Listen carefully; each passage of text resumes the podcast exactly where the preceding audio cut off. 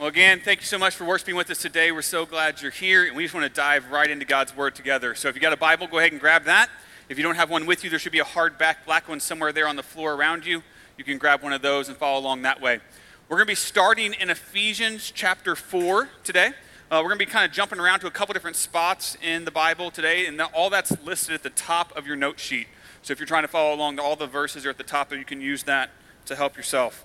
Um, so, one of the things that I, was, I, I, think is pretty cool about our church is how many people we have in our church that are either um, medical students or in some type of healthcare profession and touching that in some way. If, you, that's you, just kind of raise your hand for a second. All the hands, if you're connected to healthcare in some way, student, active, like totally cool. This is like the place I want to get sick, right? Like, like, like if something's going to happen to me, I want to, do, I want to like fall down right here. Like, I got all these people that can help out, and so. But I, one of the things that if you're in the healthcare profession um, you take at least some form of uh, the Hippocratic oath, right? Like whenever you're stepping into that position. And, and the basic gist of that is that uh, you are promising to, to the very best of your ability to give the best possible care to your patients, right? That's kind of thing.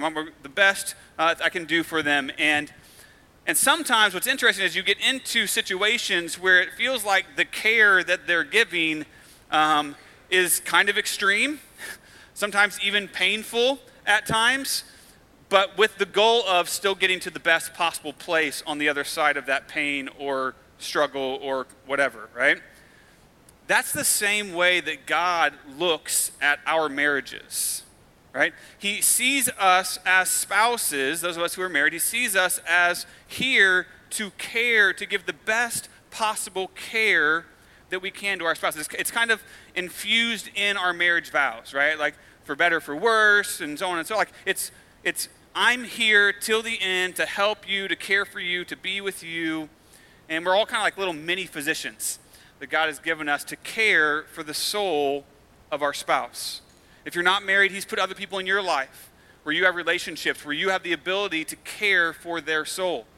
And uh, so that's what we're going to look at today that, that we're going to see how God entrusts me to care for the soul of my spouse. God, as a, as a married person, or uh, God entrusts me to care for the soul of my spouse. And again, if you're not married, you can apply this to other relationships, family, friends in your life as well. So there's three primary ways I think that God calls us to this, that He gives us tools for this and the first one, point number one, is checkups, right?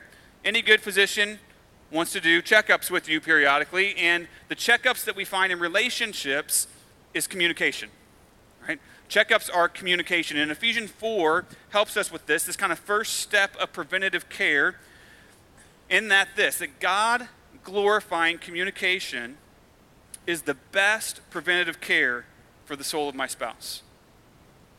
God glorifying communication is the best preventative care for the soul of my spouse. So if you got your Bible there, look at Ephesians chapter 4, verse 25. Paul writes this He says, Therefore, having put away falsehood, let each one of you speak truth with his neighbor, for we are members one of another.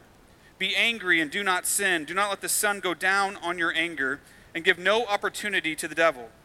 Let the thief no longer steal, but rather let him labor, doing honest work with his own hands, so that he may have something to share with anyone in need. Let no corrupting talk come out of your mouths, but only such as is good for building up, as fits the occasion, that it may give grace to those who hear. Verse 30 And do not grieve the Holy Spirit of God, by whom you were sealed for the day of redemption.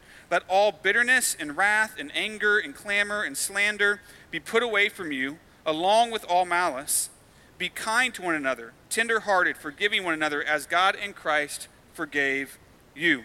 So we see here in this passage several steps, several pieces to God glorifying communication. And if, if you were here last spring for our marriage conference, you're going to, this be a little bit of a repeat for you, um, but I think it'll still be helpful. So the first thing we see, the first step in God glorifying communication is be honest. Be honest. We get this from verse 25. So in verse 25 there it says, um, Put away falsehood, right? No falsehood, and speak truth. Truth or trust is the foundation for all healthy communication, right?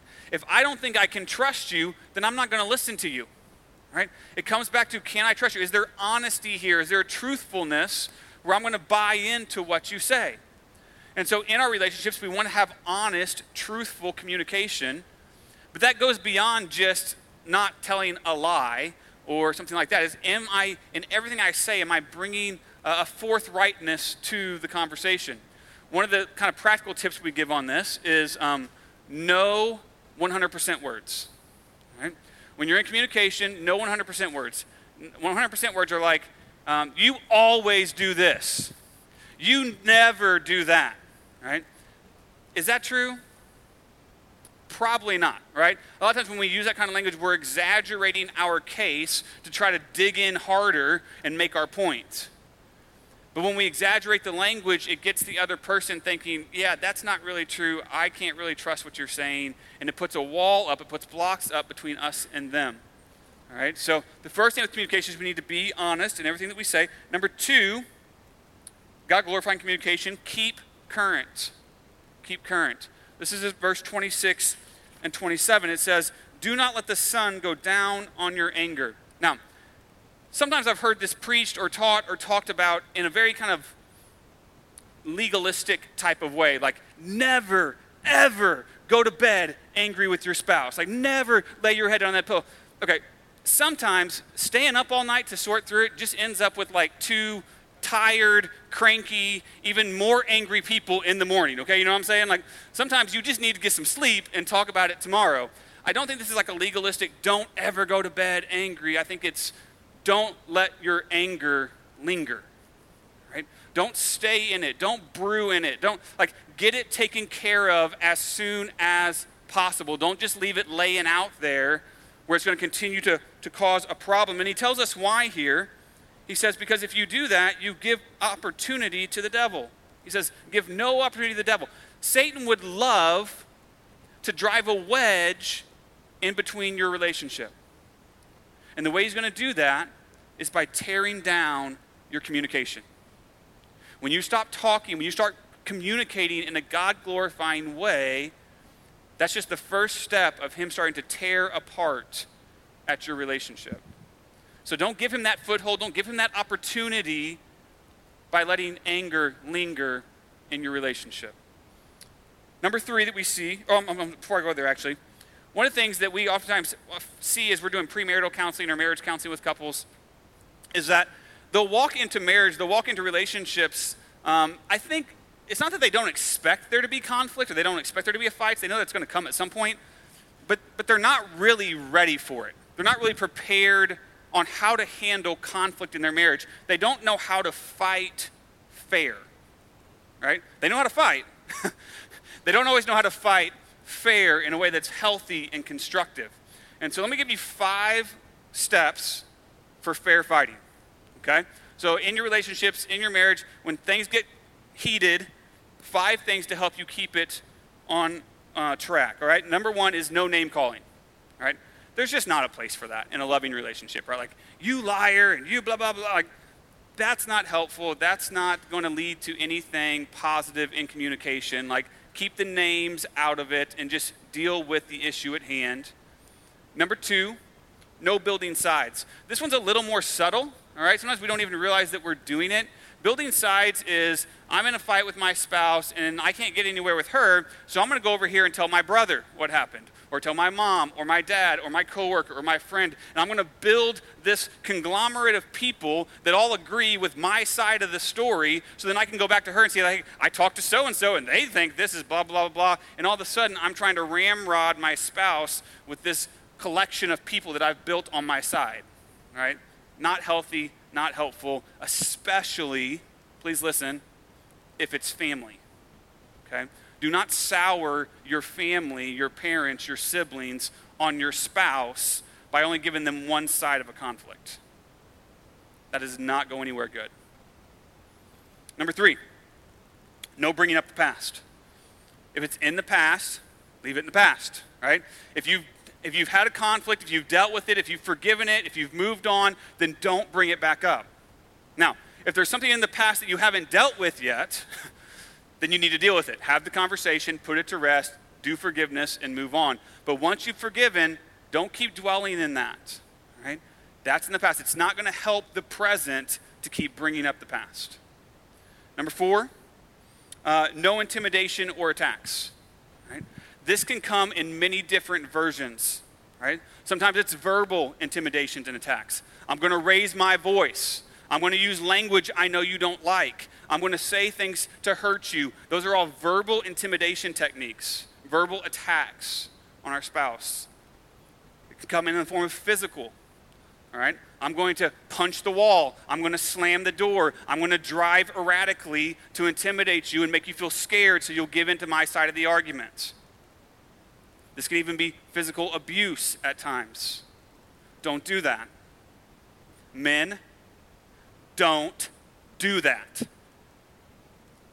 She's not one of your boys. She is a daughter of God. You don't intimidate her, you don't attack her. This can even happen sexually. I'm going to withhold myself. I'm not going to give you what you want. I'm going to use it as a weapon against you until you give in to my side. This is all intimidation and attack techniques that hinder communication in our relationships. The fifth one is no D word. Okay, what's the D word, Micah? Divorce. Don't say that word. Don't joke about it. Don't threaten it. Don't bring it up. Because the moment you do, even if it's a joke, it puts that seed of doubt in your spouse's mind mm, maybe they don't want to be with me. Maybe it would just be easier if we call it quits. Maybe, maybe there is something better if we just weren't together.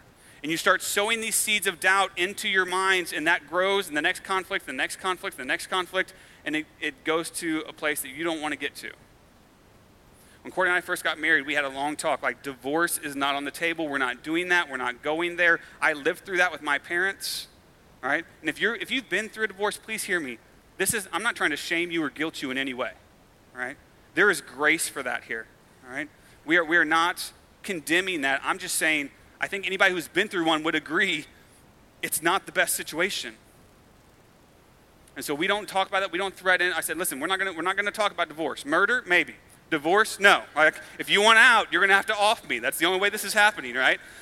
So, no D word, leave that out. That just tears down communication. Okay? If you'll stick to these five things, I promise you, you can navigate conflict a lot better. The last thing that we see in Ephesians chapter 4 is act, don't react. Act, don't react. Look at verse 31. He says, Put away bitterness and wrath and anger and clamor and slander and malice. Besides all being sinful, those words have another thing in common. They're all reactive verbs, right?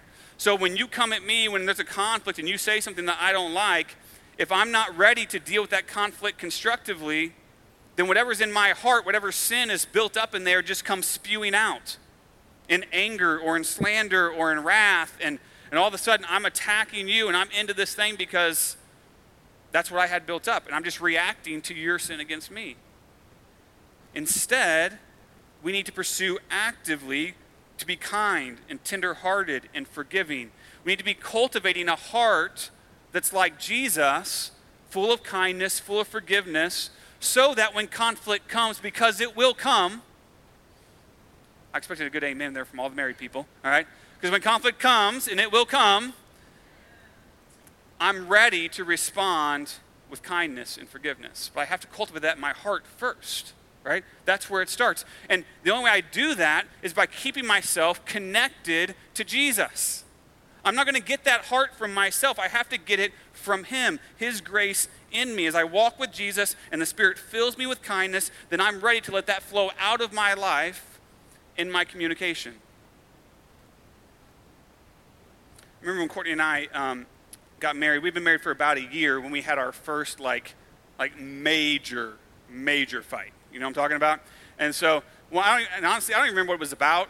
That's how it goes most of the time. Like by a year later, you don't even remember what the fight was really about. But so we had this fight, and she said something, and then I said something, and we just started kind of going back and forth, and like we were breaking everything we just talked about. Like we were angry at each other, we were, you know, we were attacking each other, and not the problem. We were dealing with all this stuff, and and we were, we definitely went to bed angry that night. All right, the sun definitely went down on some anger at the Mathis house that night. And so we're laying in bed, and our, of course, with our backs to each other, right? And, and she's crying, and I'm fuming, and things are just not good. Eventually, she gets so upset that she gets up and she leaves the room. She goes and she sleeps that night in the guest bedroom of our house. And um, so we go to bed. The next morning, we get, I get up, and she's not there. She'd already gotten up, got ready for work, and left without us talking, without us seeing each other. So I get up, and she's gone, and, I'm, and I didn't know what happened. I'm like, when did she leave? Did she leave last night? Where's she been all night? Like, well, I don't know where she went. Like, what's going on? And I kind of got freaked out. I was like, this is not how I want my marriage to go. So that night when we both got home from work, we sat down. I said, listen, we can't do that again. We can't do this anymore. That's, that's not the way we're going to deal with problems. We're not sleeping on the couch. We're not getting up and leaving. We're not doing the silent treatment. We're not going to leave anger unresolved because that just gives Satan a foothold in our marriage. And she totally agreed. I wasn't telling her anything she didn't already know. And from that night on, we resolved that that's not the way we're going to handle things. And ever since then, 15 years, nobody slept on the couch or outside of the bedroom again, right? Like, this is how we handle it. You do the communication, you do the hard work. Because we've come to understand that God has entrusted us to care for one another's souls. And that's a serious thing. God glorifying communication is the best preventative care for the soul of my spouse. Now, I can see it in your eyes. Some of you here have no reference for what I'm talking about. You never saw it growing up in your home. You've never yet experienced it in your own marriage. To you, this sounds like a fairy tale or some black and white sitcom from the 50s, right? Like, you're like, I have no idea what you're talking about right now. If that's your reality, let me just start by saying, I'm sorry. I'm sorry that's been your reality up to this point. But the good news is this it doesn't have to be that anymore. If you're a follower of Jesus Christ, if you will give your life to Him, He can change your heart and you can get to a place of God glorifying communication. You can have a paradigm shift in the way you talk, in the way you relate to one another in your relationships. It can happen. I've seen it over and over again. There is hope in Jesus. That's the first thing. The second thing we need to do to care for the soul of our spouse is surgery. Sometimes we have to go past the checkup to surgery, and in, in relationships, surgery is confrontation. Sometimes we have to do confrontation. This is going to be in 2 Samuel 12 in the Old Testament. If you want to flip over there, I'll meet you there in a second. So, this is where we move from preventative care to corrective care, right? Now there is a problem that needs to be addressed, and I have to confront it. I have to deal with it in some way. And so, in um, confronting sin with grace is the best corrective care for the soul of my spouse. Confronting sin, notice, with grace is the best corrective care for the soul of my spouse.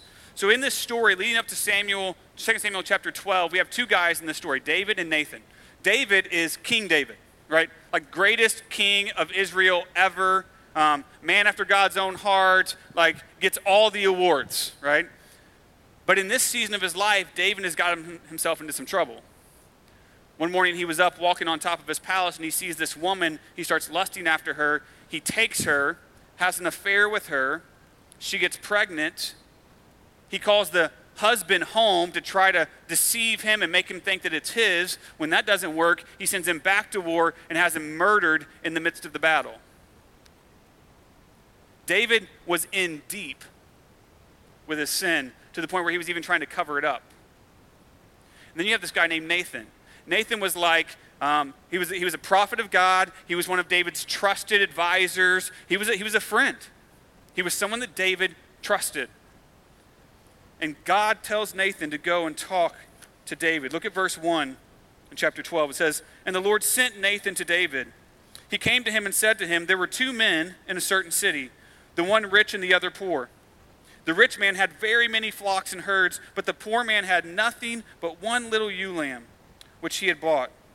And he brought it up and grew up with him and with his children. And he used to eat of his morsel and drink from his cup and lie in his arms. And it was like a daughter to him. Now there came a traveler to the rich man, and he was unwilling to take one of his own flock or herd to prepare for the guest who had come to him. But he took the poor man's lamb and prepared it for the man who would come to him. Then David, anger, David's anger was greatly kindled against the man. And he said to Nathan, As the Lord lives, the man who has done this deserves to die. And he shall restore the lamb fourfold because he did this thing and because he had no pity. And Nathan said to David, You are the man. Nathan comes and he confronts David's sin, but the first thing I want you to see is look at verse 1 again. It says, And the Lord sent Nathan to David. This is a great reminder for all of us that God pursues sinners. He doesn't, he's not comfortable to just leave David in his sin. He pursues sinners for reconciliation. And he's not okay, God is not okay with leaving you or me in our sin either. He is going to come after us, He is going to call us out of that. That is the heart of the gospel, my friends. What you just saw in this tank earlier, that's exactly what that was. Men who were lost and dying in sin, and a God who was not willing to leave them there. And so he came and he pursued them and he sent Jesus to die for their sins and to forgive their sins. And he brought him back to life. And now he's reigning as king and he's ready to extend to you the same forgiveness, the same reconciliation. Your debt can be washed away. You just have to repent of your sin and believe in Jesus. Because God pursues sinners. But not just that, look at verse 1 again. God uses sinners to pursue sinners. This is one of the craziest things, right? Like, He uses us who are sinful, who are broken, who do not have it all together, to go and talk to other people who are also sinful and try to help them see the light. And a lot of times when we do that, we mess it up. And it gets ugly and it's not always fun and people get upset and but this is God's plan. Right? If it was my plan, I wouldn't do it this way. But this is how God does it. He uses sinners to pursue sinners. He used Nathan, a sinful, imperfect human being, to pursue the heart of David and to do soul surgery on him. This soul surgery idea I got from the book I mentioned last week uh, by Dave Harvey. And, and one things he says in there, when he's talking about soul surgeries, he says, when you go in to do surgery on someone's soul, when you go in to confront something in their life, be careful. This is way more serious than even physical surgery. You're not just cutting someone's body, you're cutting someone's soul when you do this. We need to be delicate. We need to be gentle. We need to be gracious. We need to be wise. Let me give you a few things of wisdom from this passage on how we do soul surgery. The first thing about wisdom is we need to have a wise process, right? We need to have a process that follows what Nathan did here.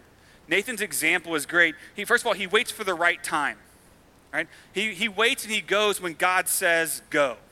He doesn't just see David off on his sin and, and just run up and try to fix it right away. He doesn't, he doesn't do it in his own power, in his own time. He waits until the right time when God says go. If you see a sin or something in your spouse that you need to confront, that you need to bring up, pray about that. Ask God for wisdom to know when to go and talk to them. When is the right time to do this? Because remember the part earlier? God uses imperfect sinners to pursue sinners.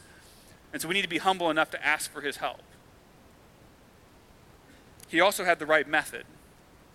He comes to David, he doesn't start making accusations, he doesn't start pointing fingers, right? he tells him a story. He's basically asking him a question in the story like, hey, David, if, if this happened, what do you think we should do about it? Questions are great. We say this in counseling oftentimes a question pricks the conscience, but an accusation hardens the heart. If somebody comes in and starts pointing fingers and you did this and you were wrong and you need to, immediately we start putting up walls, don't we? It's just human nature. We're just like, no, no, no, uh, not doing it. But if somebody comes in and asks us a question, Courtney's so good at this. Anytime there's something in me that needs to be pointed out, she'll come to me real gently. Hey, Micah, yesterday when you said this, did you really mean that? The other day when you did this, do you know how that made the girls feel? Did you mean for it to come off like that? And she gets me thinking about my own behaviors and my own sin and my own stuff. And then the Spirit just comes and does a work and brings us to repentance. And once you step into the, the operating room to do that surgery, stay with it. All right? Conflict is not like run in, pop the pin, throw the grenade, and run out. Okay, that's, that's not how we want to do conflict resolution in our marriage. It's like once you step into the conversation, you've got to stay there until the surgery is done. You have to be willing to walk through that with them, even when it's painful. Right time, right method, and right motive. Nathan had the right motive. He was coming because he wanted to see David come back to God. He wanted to see repentance. Later on in the passage, David finally repents. And in verse, four, uh, verse 13, rather, Nathan says, The Lord also has put away your sin. He's like, this is just, this is exactly what we were going for, right? That you've repented and now your sin's forgiven and all is well. Are we going in with the right motive? You need to ask yourself this before you step into the operating room why am I cutting? Why am I going to go in and cut on my spouse's soul? Is it really for reconciliation? Am I really wanting to help them get to a healthier place with God? Or is it for retaliation? Because they hurt me and I want to hurt them back.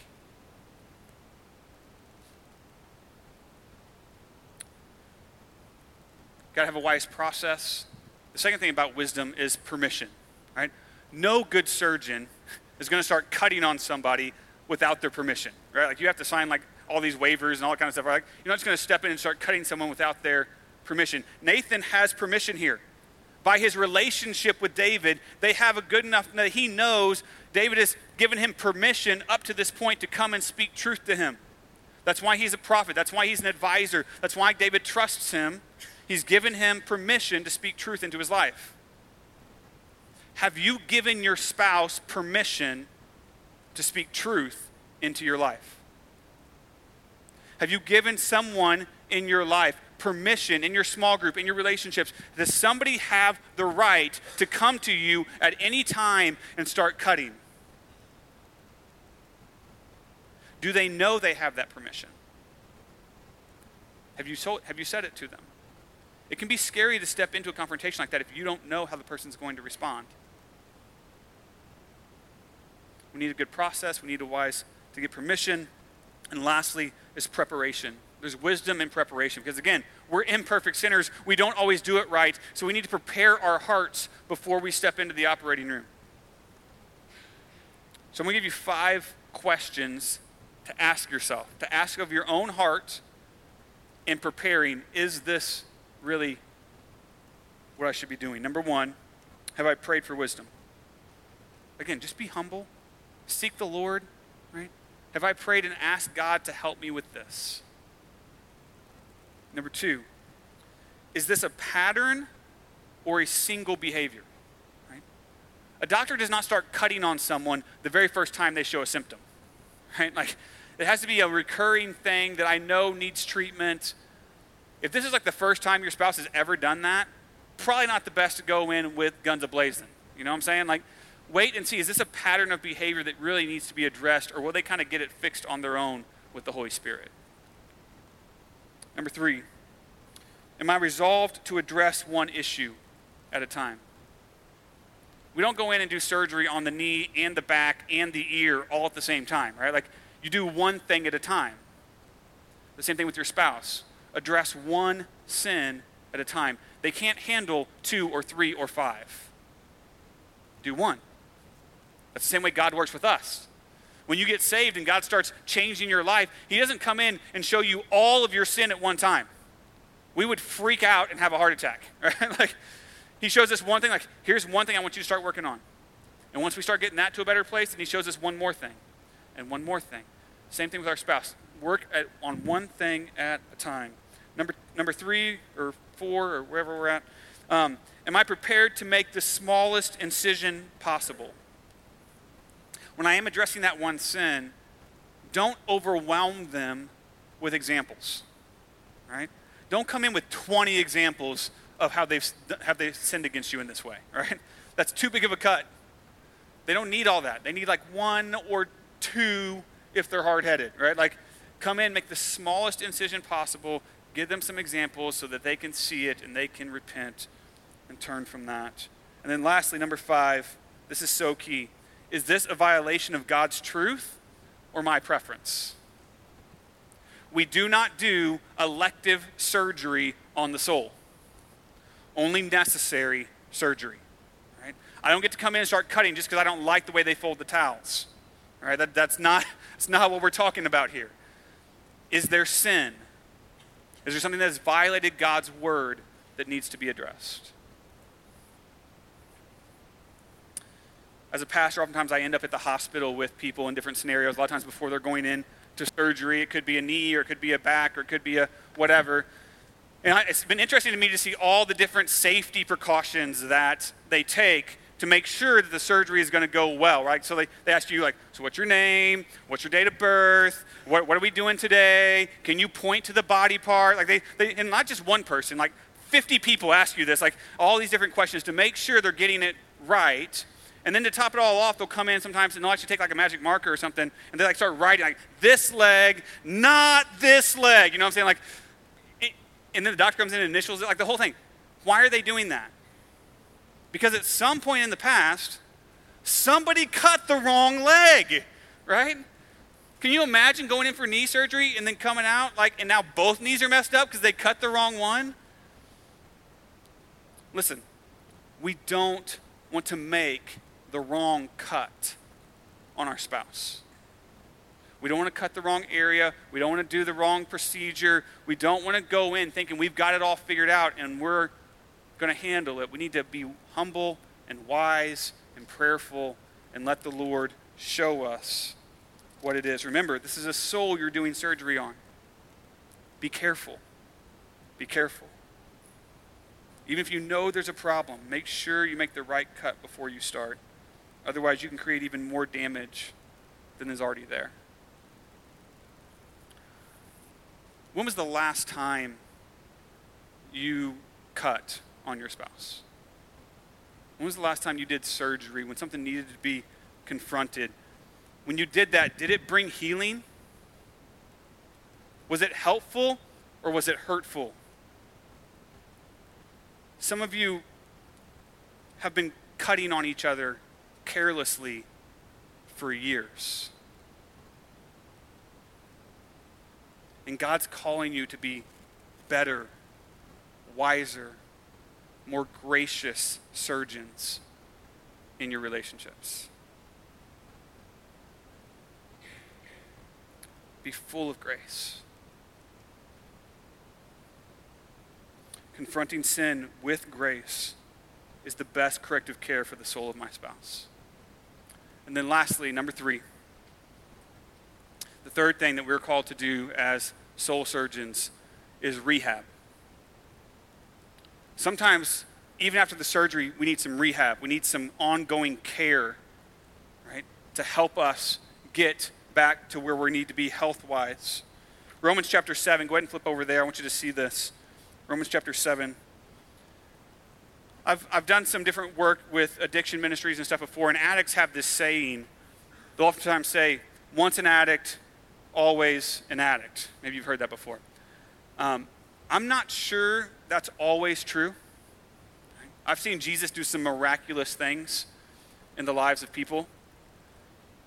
But I'll tell you one area that I know it's true, and that's when it comes to sin.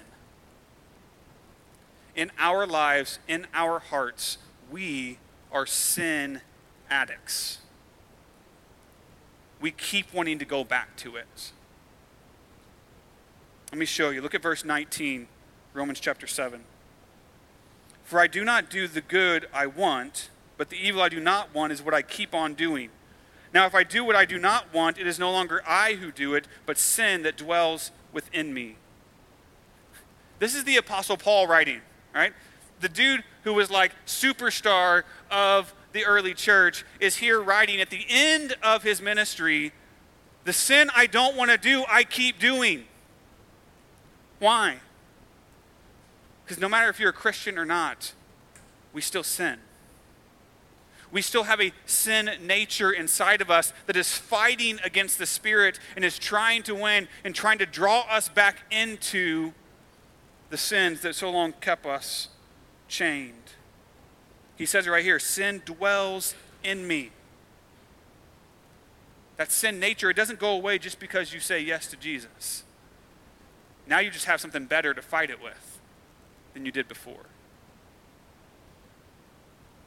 Thankfully, that's not the end of the story. Look down at, ver- at chapter 8, verse 1. Paul goes on, he says, Therefore, there is now no condemnation for those who are in Christ Jesus. For the law of the Spirit of life has set you free in Christ Jesus from the law of sin and death. What he's saying there is listen, if you have faith in Christ, your sins are covered. They are covered by the blood of Jesus, they are covered by his grace, and you are freed from all of it. And you don't have to live there anymore. You don't have to go back there anymore. All of it. For all of eternity. Gone. But sometimes we forget that. And sometimes sin starts to creep back into our hearts and therefore also back into our marriages and our relationships. So, how do we do rehab? How do we do care in the midst of this? Number one is this preach the gospel to your spouse. Preach the gospel to your friend, to your neighbor, to your coworker, like whoever it is, man. Just keep telling them how much God loves them and how good the gospel is and how much grace can cover their sin, and we don't have to live there anymore. We need to remind each other of this truth constantly. Not only do you need to preach the gospel, number two, you need to demonstrate the gospel. We need to apply grace to the sins of our spouse, to the sins of that person who hurt us. Because guess what? Sometimes we're the sinner who's hurt them, and we need the same grace. So I need to remind them that there is grace, and then I need to show them that I'm willing to give grace. This is the heart of rehab. This is the heart of just ongoing exchange of grace in the relationship. And that same grace that heals us is the same grace that grows us. Look at Titus 2. I'll put this on the screen for you. Chapter, verse 11 says this For the grace of God has appeared, bringing salvation for all people training us to renounce ungodliness and worldly passions and to live self controlled, upright, and godly lives in the present age, waiting for our blessed hope, the appearing of the glory of our great God and Savior, Jesus Christ, who gave himself for us to redeem us from all lawlessness and to purify for himself a people his, who, for his own possession who are zealous for good works. He says, it, grace comes and it trains us it works on us to renounce ungodliness, to live in godliness. It comes in, it changes our hearts, it changes our desires, it changes our life. We just heard testimony of that earlier. And it says that how long is it? I oftentimes get this question, Micah, how long is it going to take? Like, I've been a Christian for a while. I'm still struggling with this sin. I can't get past it. Like, how long is it going to take for grace to get rid of this? Um, right here, he says uh, that we're waiting for his appearing. So, in other words, the rest of your life. Okay? Until you go home to see him or he comes back to find you, you're going to be working on this. Grace is going to be working on you to grow you in godliness. We don't ever get there this side of heaven. We need the Holy Spirit to continue to, as it says here, to purify for himself a people this is how the Spirit works. The Spirit comes, He lives inside of you, and He starts working through grace to purify your heart, to change your desires, to change your behaviors, to change your intentions. And slowly but surely, we start incrementally moving more and more towards Jesus. And then when we see him face to face, we will be completely healed of sin and made perfect like our Savior. The lowest, scariest, most delicate time in our marriage happened about three months in. When we got married, Courtney did not know that I had a major problem with lust and pornography. And one night she was out, and I was looking at some things on the computer that I failed to delete. And the next day she found them. And she confronted me on it, and I just bold faced lied to her. And she believed me, hesitantly, but believed me because she wanted to believe the best in her new husband. And by the end of that week, I just couldn't take it anymore. I, I had lied to my wife, it was eating me alive, and so I came and I told the truth. Not only had my sin blew up our marriage, but now I'm lying to my brand new bride. And she was hurt, and she was wounded, and she was broken, and, it, and rightly so. And that was all on me. But within a day or so, she came and she forgave me. She said, I'm not going anywhere.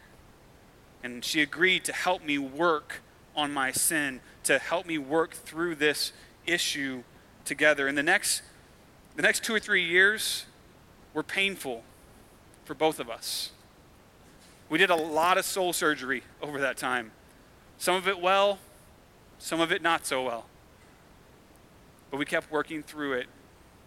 And eventually, God started to bring victory. Slowly but surely, truth and grace started to win, and sin started to fade. But the real turning point the point where it really clicked was actually not the surgery, it was the rehab. It was when God's grace finally started working on me and I saw the, the goodness and the, the love and the blessing of Jesus taking my sins. And I started to love my Savior more than I love my sin. That's when things changed. That's when it happened when grace finally took over a bigger spot in my heart than my desire for that sin. I'll just be honest with you today, there's still temptation. I'm not going to pretend like just because you get victory over a sin, temptation goes away. But even when that comes, I get to return to grace. I get to return to a God who says, you know what, I'm going to help you with this. The Holy Spirit's stronger than this. You don't have to give in to that. You can walk away. But I don't think I would have ever, well, I'm not sure I would have ever gotten there if Courtney hadn't stood there beside me and cared for my soul in that season of rehab by asking the hard questions making the necessary cuts, and then continuing to shower grace on me as I was struggling and dealing with sin. Caring for the soul of your spouse is often hard and painful, and just to be honest, a never ending task. But on the other side of it, God is glorified and He brings restoration, and He brings healing, and He brings reconciliation, and you with them get to experience His grace in a way that you never have. Living in grace is the best ongoing care for the soul of my spouse. This is where we have to live, Christians. This is where we have to live, followers of Jesus. Lives of grace ongoing, repetitive, never ending, exhaustive grace for the soul of our spouse. God entrusts me to care for the soul of my spouse. If you're married, He's entrusted that to you.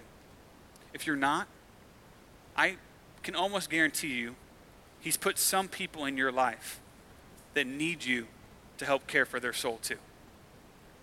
And everything we've talked about applies to that as well.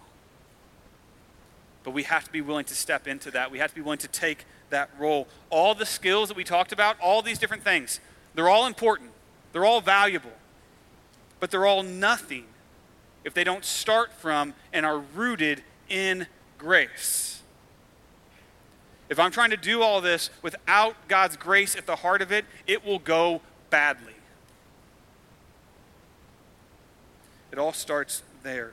God's wonderful, life changing, glorious grace that He gives us through our faith in Jesus Christ. If you need to put your faith in Him today, do that right now. As I pray, trust in Christ. Let Him change your life with grace. If you're already there, let's pray and let's ask Him to continue to flood our hearts with His glorious grace so we can be all that He's called us to be. Why don't you stand with me as I pray? Heavenly Father, we come to you now, Lord. We thank you, God, for, for your grace. We thank you, Lord, that you've changed our lives, that you have saved us in the midst of our sin, because you are a gracious and loving God. Thank you for using sinners like us to help reach and love and give grace to sinners like us.